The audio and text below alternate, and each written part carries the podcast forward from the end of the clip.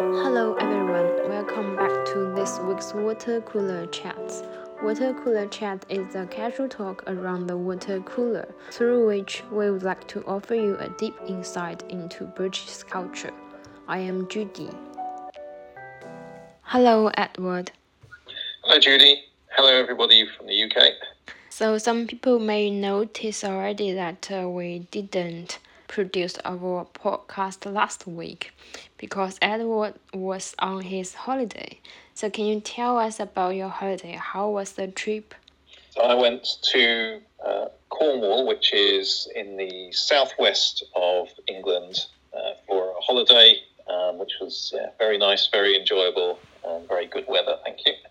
康沃是康沃尔或者康瓦尔，香港的旧式的翻译译作歌河或者是康河，是英国英格兰西南端的一个郡，位于德文郡的西面，人口53万左右，是一个非常适合度假旅游的地方。So I have seen Cornwall from quite a lot of movies. Seems it is a very hot, very popular tourist place.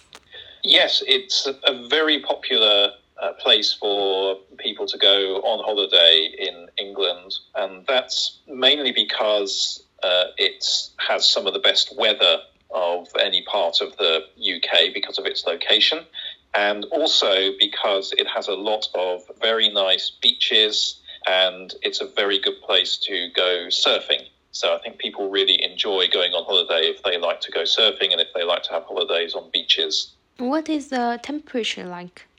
Well, it's not very different to normal temperatures in the UK, but it is slightly warmer.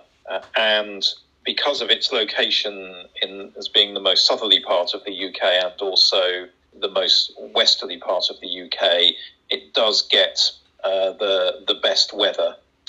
Certainly the warmest weather of the UK. So what was the temperature like last week? In China, we have 15 in Nanjing. I mean, we have 15 to 25, sometimes up to 30. Well, it wasn't as warm as you had in China there, but for the time of year in the UK, the temperatures were quite warm, and it was very sunny most of the days, so it was very nice temperatures. Okay, so did you go to any interesting places in Cornwall? I heard the biggest greenhouse is located there, called Eden Park? The Eden Project, which Project. Is, yes, a very... huge greenhouse full of plants from all sorts of different parts of the world. But people might be surprised to hear that when I was in Cornwall, I visited a tea plantation. 刚刚我们说的康沃尔有全球最大的温室伊甸园，就是 Eden Project。然后 Edward 有提到，在康沃尔其实还有茶树种植，有茶园。So did you visit the tea plantation?I did, yes. I think most people would be very surprised to hear that tea is growing in the UK. But there are now a few places in the UK that are growing tea, and the oldest location is in Cornwall. Oh, because okay. Cornwall is a warm part of the UK, and it has a lot of steep slopes and hillsides. So it actually has the right sort of conditions for being able to grow tea plants. So do they grow green tea or black tea? They grow Chinese tea plants, and they process those as both green tea and black tea. So they sell the sort of tea that people in the UK are used to buying, which is strong black tea in tea bags, but they do also sell a green tea. Wow, that's interesting to know. So did you get any of them? Did you try all of them? Well, I had the opportunity to pick some tea leaves of my own from their plants, and I was able to take those away and drink those. So I got to try the freshest tea picked from the plant that very morning. Wow, Did you like that? I suppose it will taste very fresh, very... No, that's strong, I suppose. That's right. It had a very nice aroma. It smelt very strongly of fresh peas and fresh green beans, which was very nice. There wasn't really very much flavour to it. So I think it shows that tea leaves do need to be dried and processed if you're going to get the best flavour out of them. Yeah, agree. So any more did you visit in Cornwall? So I was able to visit some old, what we call stately homes, which are the old, very large houses where the richest people in the country lived a couple of hundred years ago. So I was able to visit one of those and be able to see how people used to live in those days and what it was like if you were the richest people and could afford to live in a house like that. 200 years ago, Cornwall was quite a busy and prosperous part of the country because there was a lot of mining, particularly for tin and copper, that went on in Cornwall. So people could make a lot of money there if they owned the mines and they owned the land where the mines were located. So at that time, there were rich people who were living and working in Cornwall until those mines closed down. OK. 康沃尔曾经是世界上最著名的产锡区之一，锡英文就是 tin， 它同时也生产铜，就是 copper。所以在过去，康沃尔是一个非常繁华、非常繁荣的地方。So how do you feel about the richest man's houses? They were very beautiful houses, and it was very interesting to be able to go around and look at the rooms and just look at the objects, the furniture and the household objects that people were using at that time. So I found that very interesting. They had a lot of old newspapers that were on display, and the first one I looked at was a newspaper from 1905, so over 100 years ago. And the news story on the front page was about whether there was going to be military action in the South China Seas. So they were talking there, I think, about the war between Russia and Japan that was going on at the time, and it was all happening around China. So I just thought that was quite interesting to see as the front page story in an old newspaper. Yeah. So 1905, 1905年发生的是俄国革命，同时也是中国人首次拍摄电影，所以中国的电影网站是1905电影网。I was just said in Chinese that 1905 was the year that Chinese people started to make movies. So in China, the official movie website is called 1905. Oh, okay. I'm surprised that they still kept the newspaper back then. It's more than 100 years ago. And you like history. How did you feel? You must be impressive to see the newspaper. It was, yes. And it was a shame that, of course, it's too fragile to be able to touch it, because I would have been very interested to just sit and read the newspaper. Because actually they give you a great insight into just how ordinary people lived in those days, and ordinary stories and things that you can pick up just by reading what's going on in the newspaper. It didn't sound very different from what we're doing now, like reading the newspaper in the morning and then have a cup of tea. Yes, that's right. It's a normal life that we can identify with when you think about what they were doing. But of course, also very different in many ways, because they had all those servants in the house who prepared all of their meals for them and looked after their children for them. And so in that respect, it was also a very different life to the sort of life that we live. Yeah, true. So I heard there is a castle where King Arthur lived before in Cornwall. Is that true? So there are legends in Britain that say that King Arthur and the Knights of the Round Table had their home castle of Camelot in Cornwall. And so for many centuries, there were stories that claimed that there was a particular location in the very western part of Cornwall where King Arthur used to live.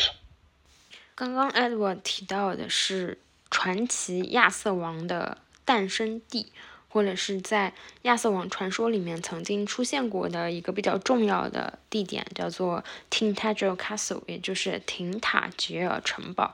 这个城堡就在 Cornwall 的廷塔吉尔这个地区。So maybe you can tell us more about the legend of King Arthur. So the legend of King Arthur is a story that has its origins in the period in Britain just after the Romans had left, when Britain was being invaded by armies from Northern Europe.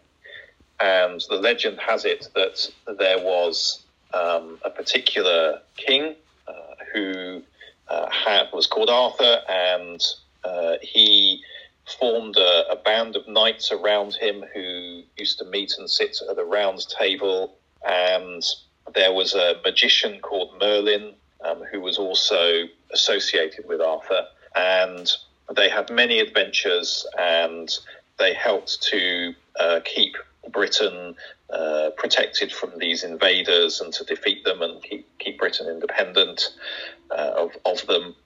And also a lot of romance with King Arthur and his queen, who was called Guinevere. And there are many, many stories that were told over the centuries about King Arthur and these legendary knights. And at the end, when Arthur is killed in his final battle, instead of being buried, he is put to sleep in a secret location. And the legend is that King Arthur is sleeping and will awaken again at the time of England's greatest need.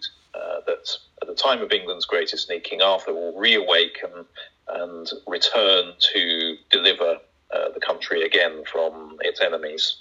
Wow, it's quite impressive. So did you recommend any movies or books of King Arthur's legend?There are a lot of movies and a lot of books that have been written over the years. One of the most famous books is called The Sword in the Stone. Because he pulled the sword out of the stone. Yes, that's right. That's how he became the king, was that there was a sword called Excalibur that was set in a stone, and only the rightful king of England would be able to pull the sword out of the stone. So that's one of the famous books to read about King Arthur. And there have been a lot of good films made. There have also been some funny ones made. Walt Disney made a movie out of The Sword in the Stone. So you can watch that, so the Disney cartoon about it. Okay. There's also a British TV series that was made a few years ago called Merlin. Yeah. Which is the story of the origins of the wizard Merlin as well, that you could watch. Great. 刚刚我们所说的是亚瑟王的传说。亚瑟王是英国传说中的不列颠中最富有传奇色彩的一个伟大的国王，他拔出了石头中的一把剑，然后成为了英格兰之王，同时他也是圆桌骑士的首领，据说是被魔法师梅林抚养长大的。那么关于亚瑟王的传说， Edward 推荐了一本书，叫做 Sword of the Stone， 就是石中之剑这本书，并且还有一部关于魔法师梅林的电视剧，迪士尼卡通也拍过《石中之剑》的一部电影，大家有兴趣的话可以去了解一下。So did you have any good food in Cornwall? Anything special in that place? Well, I had the most famous food that is produced in Cornwall, which is called the Cornish pasty. Is that kind of pastry pie or something like that? It is similar to a pie. Pasty is a mixture of meat and vegetables, which is wrapped in pastry. The shape of it, I suppose, is similar to the shape of jiaozi, but it's much larger. All right. But it has that same sort of curved shape to it. Mm. And then you bake the meat and the vegetables inside the pastry. And the origins of the Cornish pasty is that it was the food that was made for the men who worked in the tin and copper mines. Yeah. Because the food was all wrapped inside this pastry, so they could take it down into the mines, and the pastry protected the meat and the vegetables and all the dust and the dirt in the mines. And you could hold the pasty in one hand by the curved part of the pasty. You could hold that, and you could then eat it whilst holding it with one end acting like a curved handle, and then you could throw away the bit that you'd been holding in your hand after you'd eaten the rest, and that way none of your dirty hands wouldn't come into contact with the food. That's clever. So yes. Edward 刚刚提到的这个食物叫做 Cornish pasty， 就是康瓦尔的一种派，它的外形比较像一个放大版的饺子，然后是烤制出来的，所以外表是金黄色的，比较酥脆。这种食物是当时矿工在下矿工作的时候方便吃的，因为它可以一手拿着这个派，然后同时吃掉里面的肉或者是蔬菜的部分，然后再把脏手碰到的那个部分扔掉，这样就保证了他在工作时候的饮食的一个方便和安全。How did the Cornish pasty taste like? Is it similar to the normal? It's tasted really, really nice. So the meat is beef. So you've got beef and you've got some vegetables in there with the beef. So it tasted a lot like a very nice sort of beef meat pie. And the pasty is so famous that wherever you go in Cornwall, every town, every village, all of the bakeries will be selling Cornish pasties. They're up there just everywhere. And it's so famous that it's now protected by law that only a pasty that's actually made in Cornwall is allowed to be sold under the name of a Cornish pasty. So it's actually protected under law. That's how famous it is. Yeah, it's very similar to champagne. That's right. It's exactly the same sort of thing. And I think in the same way that you have things like pu'er tea in China that can only be called that if it's been grown in the right part of the country. It's the same sort of thing. Yeah. And I wonder how much is a Cornish pasty? How much does it cost? Cornish pasty costs a few pounds, so it costs about the same as a sandwich. All right, okay. So it's relatively cheap, but very delicious. It's a very good thing to have. Cheap, yeah. It's a very good thing to have. It's a very nice thing to buy for your lunch. I'm glad you had a very good holiday. So do you have any more holiday plans this year? I don't currently have any other plans for holidays yet this year.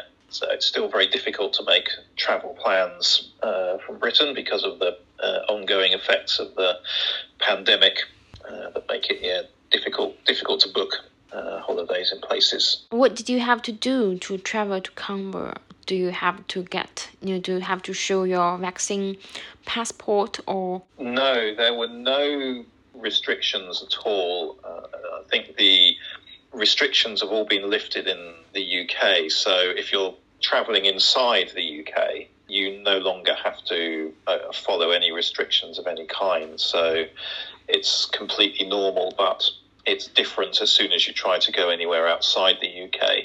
Then there are a lot of problems, particularly with trying to fly anywhere, because there are a lot of shortages of staff in the airports in the UK right now, because so many people were were made redundant during the pandemic at the airports, and they haven't been able to replace them all yet. That means that many flights are being cancelled. There are very, very long queues at the airports, so it's still not easy or particularly enjoyable to try and fly anywhere overseas at the moment. I just read the news last week that EasyJet removed some seats in the plane, so they can only have 2 cabin crews instead of 3. It is related to the insufficient labor force for the airplanes.